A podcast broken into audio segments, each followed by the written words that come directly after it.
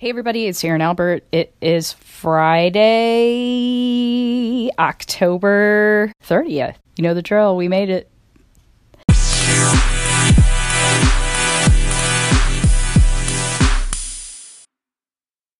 So this week was the final week of Pharmacist Appreciation Month, American Pharmacist Month, whichever you choose to call it.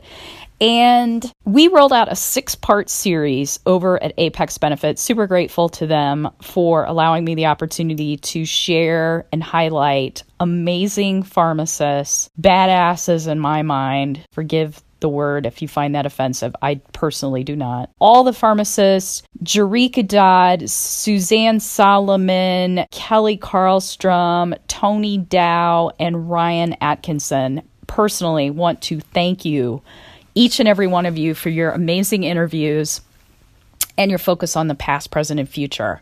In that six part mini series, we started with What is a Badass? I love that uh, with Rebecca Hession. I think that's a great segue into the whole series.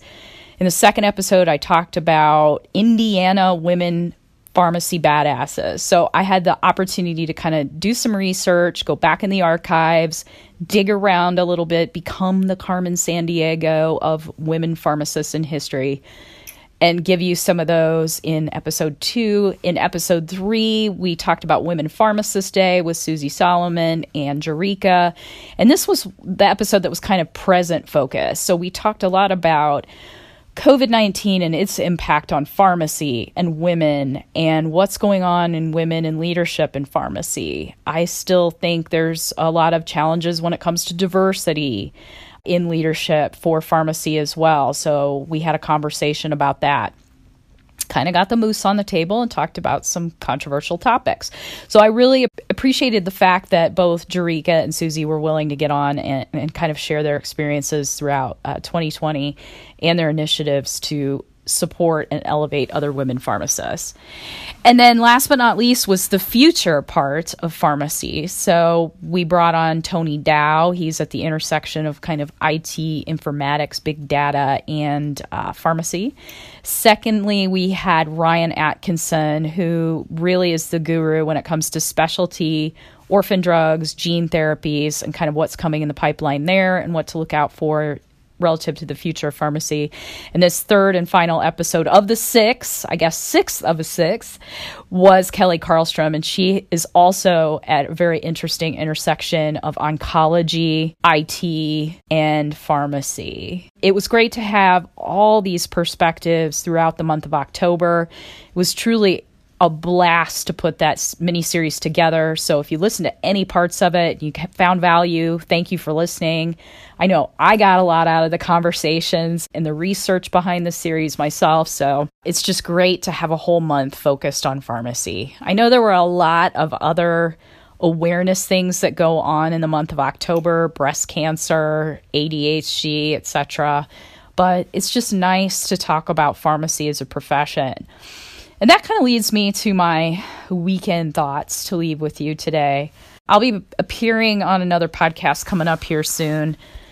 And one of the conversations that or questions that I was asked to think about was who in history of pharmacy has inspired or affected you in a positive way? And I had to stop and think about that for a second.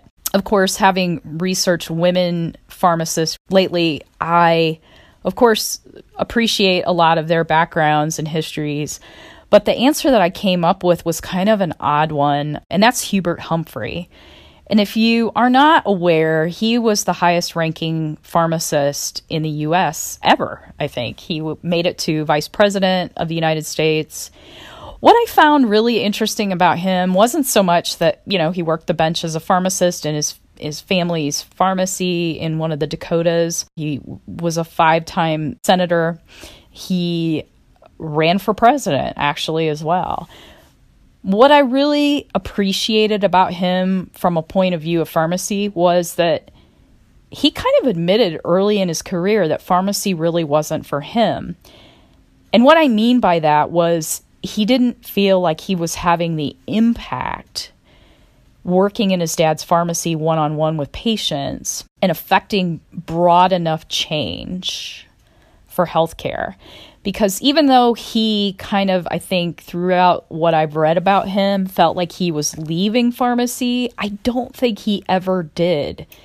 In that he was the senator that really brought Medicare around for senior patients, and he did a lot of advocacy for, for senior patients. I think there is this dichotomy in pharmacy between the generalists and the specialists. And I know I've hinted around this in several episodes in the past, but sometimes I feel in pharmacy like there is extra value associated to pharmacists who specialize versus the generalists. And I'm here to declare that we need both types of pharmacists.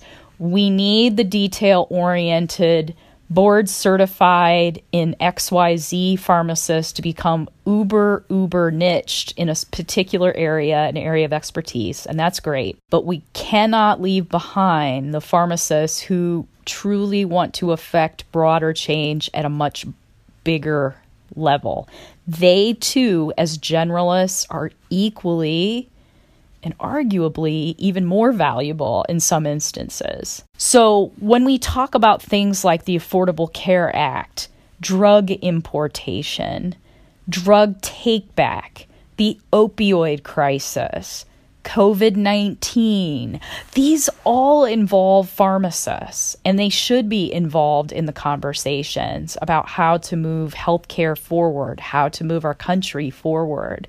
And if we don't have more generalists who have that background knowledge in pharmacy at very high levels of decision making in this country and in this world, we're all going to suffer from that. So here's to the Hubert Humphreys out there in the world. If you feel like you are less than as a pharmacist because you don't have a board certification, this podcast is just for you. I'm here to declare that you are just as valuable than the pharmacist who niches in a board certification or a very specialized area of practice. We need all types of pharmacists in the profession the 50,000 foot view pharmacist, the 10,000 view pharmacist, the 5,000 foot view pharmacist, and those way down in the trenches that are serving patients one on one in very specialized, very haute couture fashion, customized therapy, personalized medicine, if you will. So, to all pharmacists out there, I hope you have a wonderful rest of October. Enjoy the last days. Trick or treating sounds kind of scary right now here in the Midwest as our number of COVID cases are skyrocketing. Just try to stay safe wherever you may be.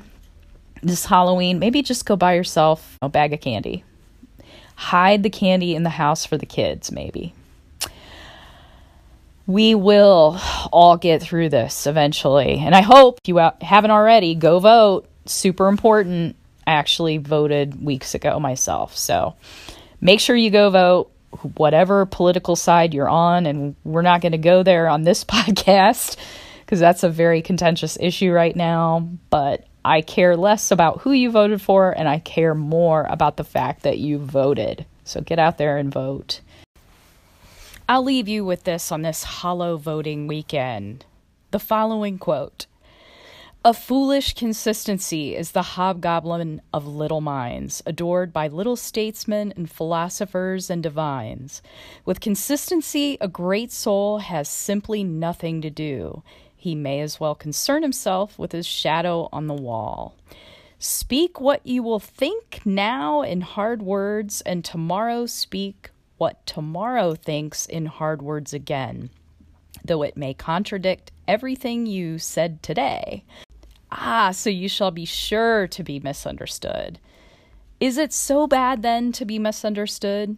Pythagoras was misunderstood, and Socrates, and Jesus, and Luther, and Copernicus, and Galileo, and Newton, and every pure and wise spirit that ever took flesh.